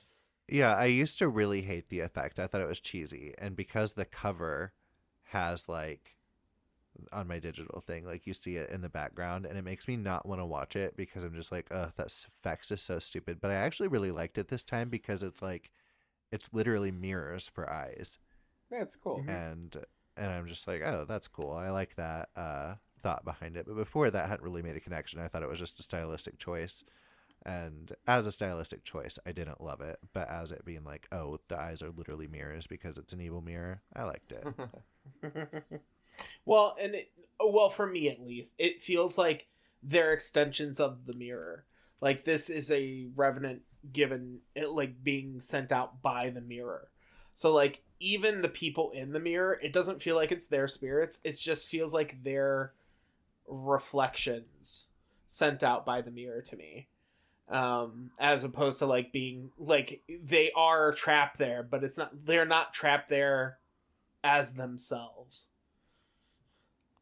If that makes sense. That does make sense. And I think that's why it feels weirder than something like Hill House, where they're just like where they are there. Even though they are kind of fucked up too. Because like the mom, if she was just the ghost of the mom and that, she wouldn't have killed her daughter and Right. Hill House. I don't know. It's Poor weird. bit neck lady. I know, that was so sad. It's so sad. We see Katee Sackhoff eating a plate, which is like horrifying. Yeah, don't put me down. I mean, it'd probably be a good diet. Glass probably doesn't have a lot of carbs. No, but the hospital bill will pay for it. Oh, you wouldn't need to go to the hospital. You die. If you're lucky enough. I feel like sharp things going down your esophagus and into your stomach lining and everything, you would you would die. I don't think you could just survive that. I don't know. Tell it to that Um, one girl who has a fish hook on her stomach and saw. Um, Which is, I personally think, the worst cell trap. That one It- fucks me up. I I, I just hate I can't hardly I- watch it. and, and then you're supposed to be quiet. Fuck you. It's Fuck you, awful. it's just like it's horrifying. That's that and the pig vat are the two like most horrifying things for me. But like, oh my god, that Oh, fish hook mine is is the like, needle ugh. pit. The needle pit fucks me up. Oh, that doesn't bother me. Oh, I know it doesn't, but like I just the idea of like you don't know what's on those needles either. So it's also a trap that's not only just a trap for now, it is a trap for later. Like you have HIV? Maybe. yeah, like you are going to need a, a very swift like drug to- cocktail after that one. What's horrifying is all of those needles were not actually like deneedled. So Shawnee Smith, poor Shawnee Smith, did actually get stuck a few times. Oh my god. Ugh. Yeah. Yeah, the needle pit, they had like a bunch of people like taking the needles off of them. Like obviously they were new needles. But there were so many of them, they didn't like manage to actually get all of them. So there were some in there that still had the needles attached. Truly upsetting stuff if you have a thing about needles like a lot of people do. We love you, Kaylee- Amanda. Yeah, Amanda fucking MVP of the franchise. Not really, that's like John, but outside of Jigsaw, Amanda is amazing. My favorite. When she takes out ugh, Saw X, great. Go see it. I really love Child Kaylee because like they're going out, she fucking whacks her mom with a golf swing that is amazing. She'd do great in a zombie apocalypse. And then like when she's getting chased, I mean she just goes right out the window without a second thought, which is one of my things that I love of Final Girl to do. Like just no thought, just out the window, out of there. Mhm. Um love that from her. And also how else would she get that classic leg injury that every girl in a horror movie has to get? Not every, but in a lot of them. Yeah. Would you guys go back inside? I don't have siblings to worry about, so Uh oh, for my sibling, yeah. but not for a friend. Mm. I don't. Yeah. I I don't know. See, like I Sean, would you go rescue your simple sister if you were already out of there? I hate that you holler that. Um, You did it first, and now it's just stuck in I- my head. No, I said she's a simple person, not a, my simple sister. Um, yeah, maybe. Um, yes, I would. I I would. I I can try and deny it in my heart, but I know I would. Um, it's I diff- could save my cat. You're telling me you'd go back into this house for your fucking cat? Like, uh, would you go Well- back in for an animal, Erick? I was looking around to see if he's listening. Um, I don't know that I'd do it for Timmy, but I would have for Quentin. I would have for my last dog. You guys are nice, and all honestly, it's probably already been eaten by the mirror. No, not my dog. Yeah, it's a it was- cat, it- not a dog. Dogs are dumb. It would have. Uh, it would have gone up there. Cats, if they get mistreated, they're out of there. the cat would probably be friends with the mirror. It could have been friends with the mirror, or it would have just ran away because it's like fuck this shit. Yeah. Um, but yes, I would get my sister. I don't. It's a hard one to call because, like, if you go back in, you're never like. you- There's no chance of help. But if you go to get help, like, what if you're too late? Like, and I get where she's coming from, and I probably would. I. Uh, I don't know. It's such a hard call. I guess I love my sister. And get off the phone, tell her you love her. just be like, love you, sister. just turned into Brenda in Scary Movie 2. She's just like, loved you. Bye. uh, sorry. I will say, when Kaylee's getting strangled by her mom, I typically would love a good kid strangling. But at this point, like, I genuinely care so much about Kaylee. Like, even though, not that she makes it through the movie, but that she makes it to adulthood and doesn't die in this moment. It's so upsetting. I'm just like, oh my God, I don't want to see her get strangled. I don't want her to go through this. And uh, Kids in Peril is one of those things that, as a horror fan, I'm just like, but this is probably one of the three three times that I'm like, oh, I don't want anything bad to happen, and I just love that her performance is that good. It's sad. It's weird. It's different when it's a parent doing it too. Like I'll watch Mhm. like the Blob kill a bunch of kids any day, uh, but like I don't know, seeing parents trying to kill their kids is stressful. I don't know. Like, And especially like just because it's so out of her control and the way it's happening, it's very up close and personal. And like Katee Sackhoff again, like her performance when she like realizes what she's doing and stops, which is not something that happens a lot with victims from the mirror. It seems like from what we have heard and have seen and will see throughout the story, past, present, and future. But she realizes and stops and like the way she looks at her husband before he kills her like i mean her performance in this scene is phenomenal i love it so fucking much That's why one of the sadder parts of the movie to me is how much she like refuses to let anybody bad talk her dad. Like she's fully aware that he was a victim in the situation and even though he did some very very terrible things and it's it's I don't know. The, the movie's got heart, which makes it all very sad. that's mike not- flanagan Yeah. i just like the way she looks at her husband right before he shoots her like she still is looking at him with love like i know this isn't your fault like and it's completely dialogue free and it's just uh, it's so good i don't know why she's not in a million and give Katee Sackhoff a hereditary performance that also will not be nominated for an Oscar. Um, I mean, she could for this one. She could have definitely been best supporting. that did not happen, sadly enough, because let's not recognize horror. Yeah, I think right after this she did um The Haunting in Connecticut too. The Ghosts of Georgia. which I is have- I don't remember if I watched the sequel to A Haunting. Ooh. I know Haunting I've seen the trailer because Chad Michael Murray's in that one, right? He Yes, is in that I know one. I have seen the trailer. I cannot remember if I watched the film. I did, however, see The Haunting in Connecticut, and I'm pretty sure I went and saw it on the big screen. Haunting in Connecticut was fine, but yeah, Haunting in Connecticut 2 Ghosts of Georgia is one of the worst titles ever. And It's a terrible I- title. Uh, yeah, not a great movie. Like Do you want to go see the new horror film? What? The Haunting in Connecticut. the, The- what is the the subtitle? haunting, Ghosts of haunting, haunting in Connecticut two. Ghosts Like of it's Georgia. so long and unwieldy. Jesus.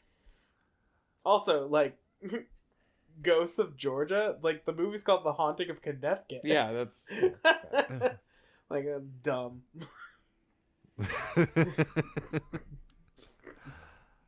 I'm sure everybody involved worked very hard on it. Um,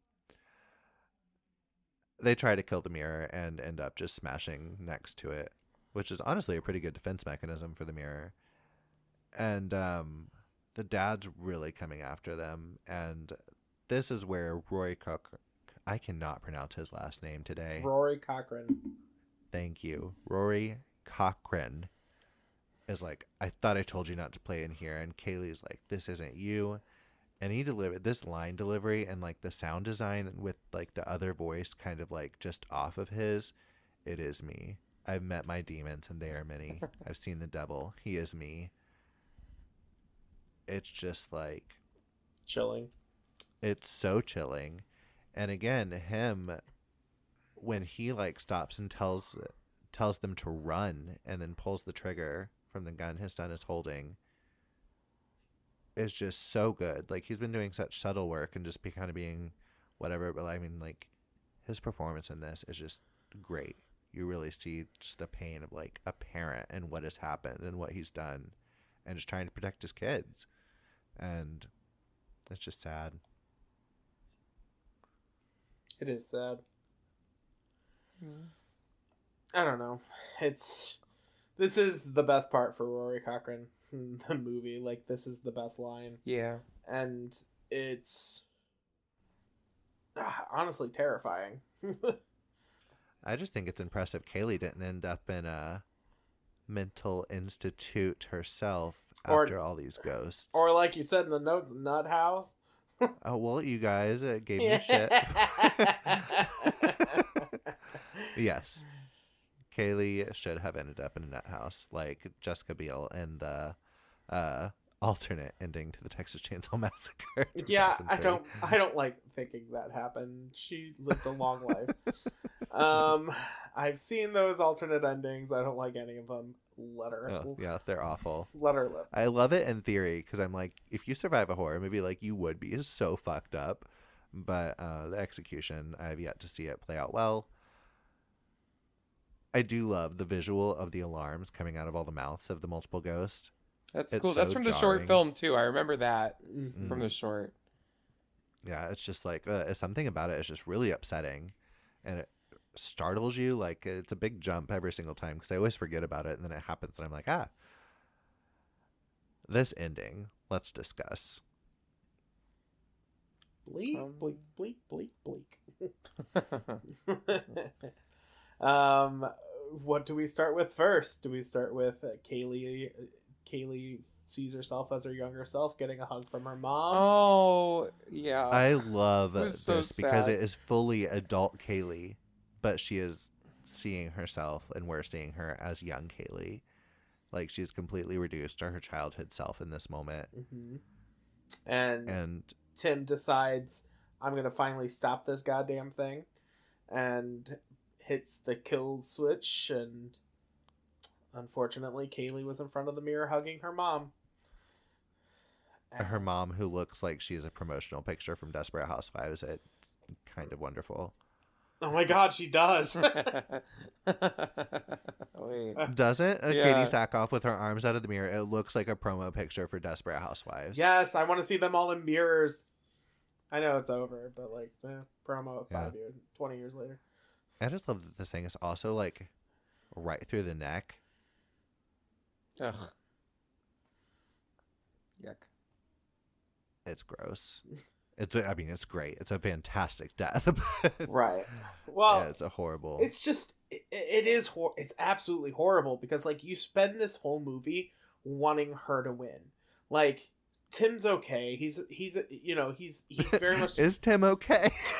as a character. I just mean as a character, Tim's okay. But like Kaylee has all this fire and drive, and like you want her to win. Yeah. Like you're like you want her to survive. You want her to stop it, even if it was at the cost of her own life, and she stopped it. That would have been fine, but it's not. She dies because this thing is just pure evil and smarter than she was, and it plays. such a gut punch to the audience. Yeah, and it plays it so well. And this is uh, it just makes this ending all the more tragic is because like it is an exact mirror of basically what happened before to their younger selves. Only the difference is now Kaylee's the one that's dead and not their father. Yeah, we get a flashback to like after everything happened, young Kaylee telling Tim, "I want you to promise me that when we're big and we're strong, that will make th- that will make this right. We have to kill that thing for mom and dad." And he's like, "I promise." And we've already seen how that plays out. I mean, it is So sad. It is so sad and Yeah. so upsetting. My notes, I'm just like, poor Tim, poor Kaylee, like So so, upset. this is where I wanted to bring up. Uh, sorry if I cut anybody off, but I what I wanted to bring up when I was mentioning earlier is I don't understand why T- Tim gets arrested. Like, it's like the mom doesn't have teeth, and there's a chain upstairs, and like she was shot. So like clearly this was a case of self-defense. like I don't understand why they're just like, "Oh, throw this kid in the fucking like throw him in the back of the car like he's arrested. Like you're you're telling me the mom was just like oh yeah honey this is fine take my teeth out. Like no like this was clearly a case of self-defense. Like i i it's one of the it's literally the one thing about this movie that i'm just like i don't get it. Like why is he arrested? Erick, give your thoughts on this point, and then I'll weigh in. I mean, okay, so I get like an initial separating the kids while they're figuring everything out. You don't know who's dangerous immediately, I guess. Uh but then yeah, him g- going under psychiatric care for was it 11 years? yeah from the time he was 10 to 21 Yeah, that because it, it it feels like a pretty clear cut case of self defense. I I get it. I get Well- it at the end. I get Yes. I get the present, but I, it- oh sorry erick i didn't no no no cut no. I, I had nothing else to say. Oh, I was just gonna say maybe it's just like Kaylee was smarter than him, so maybe he was just telling the truth, and she was like, "Don't tell the fucking truth, dummy." Like, Okay, so what I think is because he did shoot his father and kill him. That it's just one of those things we have to take you in and like do questioning and stuff, and that's why he was in handcuffs and taken away, which is like all we saw. And then we know he's been in a psychiatric facility. So I think what happened again, like at the dinner scene when the mom's like, you know, have you seen that woman? And Kaylee's like, mm mm, like mouthing to him like don't say anything and he's like well i think he was like no the mirror like raving on and she probably was smarter about it and didn't say anything and that's why he they're like well he killed somebody and he's fucking lost it so i don't think it was like oh he's arrested and locked up i think it was like oh they took him away for questioning and handcuffs just because like protocol and Then, then, they're like talking oh, about mirrors. but yeah. like, I mean, it, eh, but the thing is, is like, it, it, it looks. I get where you're coming from. I get that, but like, it is very much like you can see, like, if you walk into that house and the mom is lying there with three bullet holes in her, and then the dad is lying in there with a bullet hole in him, and like these two kids are like crazy with like fear and terror, like like the story does kind of like play like the story tells itself you know what i mean like the parents like it's clearly a case of the the dad like the dad fucking dad fucking murdered my mom and i had to kill him in order to keep him from killing us like You'll look at his arm. There's a big. There should be a mark because I hit him with a golf club. I grabbed the gun and then I shot him. I don't know. That's the one thing about this movie that I'm just like, hmm. Sorry, it's not even a big hmm. We can let go. Let it go, Sean. Uh, Ghost Kaylee is together with her family. It's sad and tragic and horrifying, and they'll go on for probably another several hundred years, Yeah. helping to destroy other people. And Tim has totally lost it and is screaming, "It was the Oh, mirror! It was the mirror!" It's so Oh, and what got me is so when she initially gets it in the neck, you don't see it happening. You just see the after. But the cop on the phone or on whatever Yeah. camera watching it uh made me gasp this time. Like I it's so like, shocking. it really got me. I don't like it. And it's like, would it have even happened if he hadn't been like, "No, I'm gonna like turn the timer forward." No. It's Ugh, it's so dark. Yes, it's it so would have happened I love it so much. well, that's. Uh, I, it's just a means to an end. You know, it would have. At some point, that anchor was coming down, and either Tim or Kaylee was going to be in front of it. I'm surprised it didn't make it Tim because I feel like going through Kaylee's neck Well, would have had more of a chance of that anchor hitting and hurting the mirror than if it like went through the bigger person. I, I get where you're coming from, but I feel like it chose Kaylee because Kaylee is the one that was trying actively trying to stop it. Like, Mm. and it knew that like it already has it already got hi- him it already got the kid in in like psychiatric care. Like we already have a fall guy. Like it scapegoated him. Yeah. that thing is twirling its fucking mustache in there and just like hee hee hee hee. hee. So, that is Oculus. it is bleak. It's fantastic. Do you guys have any final thoughts? And what would you rate this if you were popping on Letterboxd, for instance? Erick, you want to Um, go first? Sure. I guess final thoughts. Uh, I like the movie more now than I did when it initially came out. Uh, I because like I think when it came out, like there were so many indie haunted house movies coming out, like the packs Yes, and like a, a bunch. And the, the there being so many ghosts and so much of a history, I kind of related it to American Horror Stories first season, which had just come out back then. I was like, God, oh, this Murder is like a, yeah, and I um, but now it, it, it's like more interesting to me because I can relate it to Mike Flanagan's whole career and uh, like how the themes relate to themes in other movies, et cetera, et cetera. And so back when I initially saw it, it probably. I don't know. It's it, it might be an eight out of ten for me now, and back then it would have been like a six and a half or seven. Fair, fair. Sean, what do you think? Uh, for me, this is. I waver sometimes. For me, I think this is. I'm gonna give it a five. Um, it's a. I uh, technically this is like a four point seven five. it's not quite a four point five. It's not quite a five, but I, I will round up and go to a five for it. Um, I love the editing of this. I love the bleak ending and the performances especially Karen Gillan because this is the movie. This is the movie that got me firmly on the like. I'd seen her as Amy Pond, but like Amy was never my favorite of the of the companions. Like it was either Donna. That sucks for you because she's the companion with the most episodes. I know. I wish Donna had more. Um, She's Da- about to. I know. Uh, it was so Donna or Rose were my favorite companions, and so like I liked Amy a lot, but like it, she just wasn't my favorite. But this movie like really changed my like I never thought Karen Gillan was bad, but like this movie really made me see her in a different light, and she was she's just so good that just for that monologue like nobody does a monologue like Mike Flanagan. That is my other complaint about the Fall of the House of Usher. Not enough monologues. oh, but oh, there's there's there's a bunch. I just feel like after Midnight Mass, Yeah.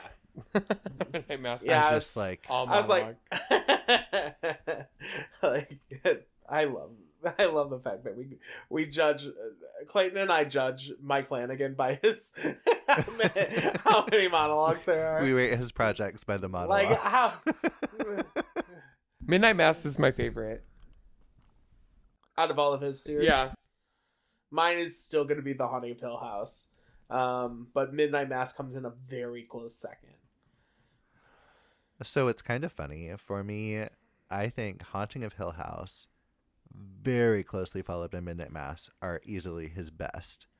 But the one I have the most fun with, and again, it's very high right now, but I had so much fun with the Fall of the House of Usher because it's the only thing of Mike Flanagan that like all the characters are kind of like pieces of shit. Yeah.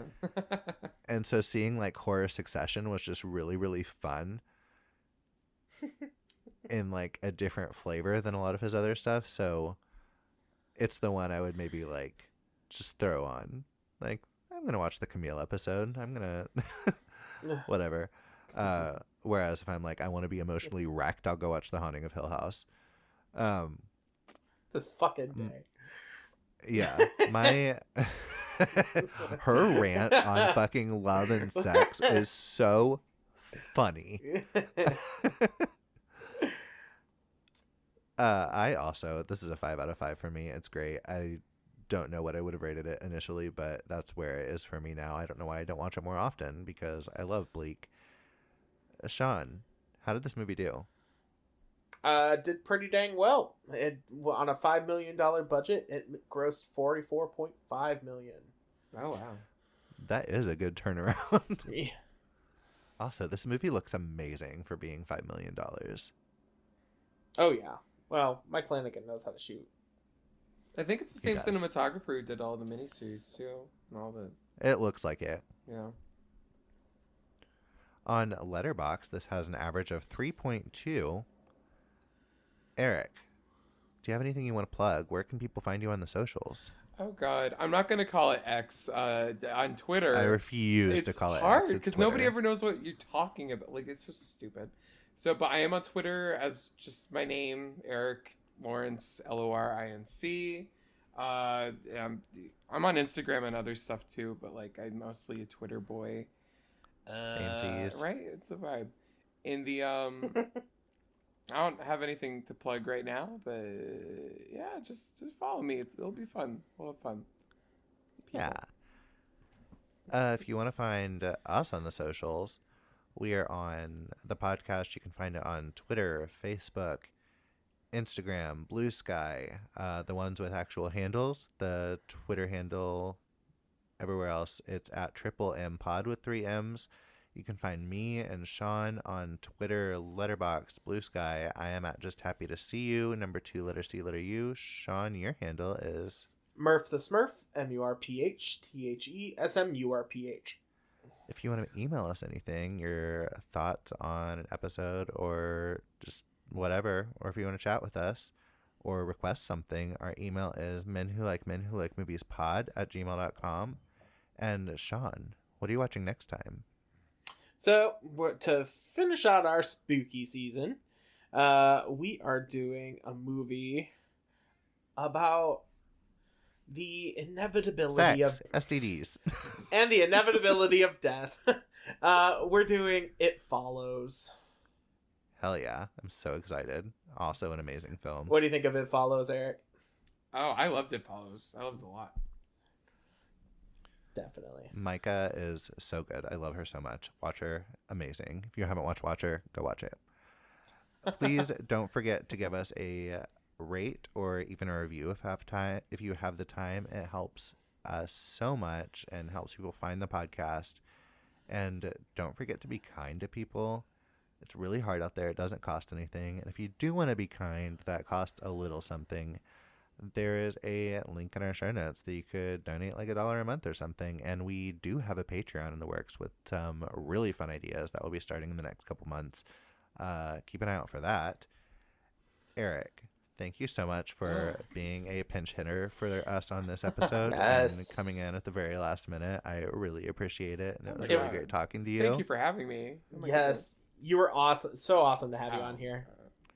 And we will absolutely have you back again uh, whenever we can get you on in 2025 because I'm crazy and plan Yeah. things out really far ahead. Yeah. So actually, I'll probably be reaching out to you not too far in the future because I'm insane.